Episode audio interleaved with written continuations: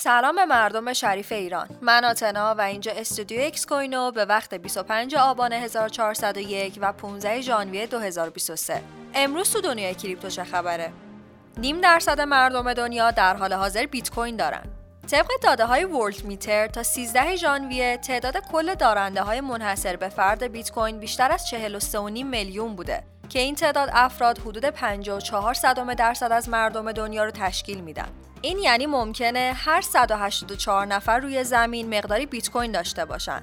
از طرف دیگه این داده ها نشون میدن که افراد بیشتری احتمالاً بیت کوینشون رو نگه میدارن. ارتقای زنجیره Polygon با هدف افزایش عملکرد. Polygon قصد داره که برای کاهش نوسانات کارمزد تراکنش و احتمال سازماندهی مجدد بلاکچین hard fork انجام بده. این hard fork روی کل زمان یا تعداد بلوک هایی که یک اعتبار سنجی ایجاد می‌کنه تأثیری نداره.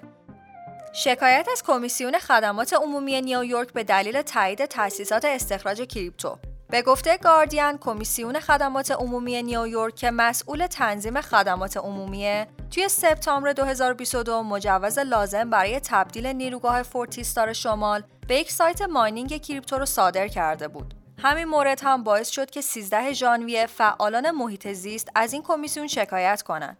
شکایت کننده ها ادعا می کنند این مجوز ناقض قانون آب و هوای نیویورک که توی سال 2019 تصویب شده بود. علاقه مندی مجارستانی ها به پتانسیل سرمایه گذاری رمزارزها نظرسنجی که با مشارکت صرافی بایننس و شرکت تحقیقات بازار Appinio انجام شده نشون میده که مردم این کشور تمایل دارند تا در مورد فرصت‌های سرمایه گذاری بلند مدت رمزارزها اطلاعات بیشتری داشته باشند و یکی از چالشهایی که دارن هم خطراتیه که به دلیل نبود اطلاعات کافی به زبان مادریشون باهاش مواجه میشن. مردم این کشور هم چنین تمایل دارن بدونن که مالیاتی که به سود سرمایه گذاری توی این فضا شکل می‌گیره به چه صورته. ممنون که همراه هم بودین.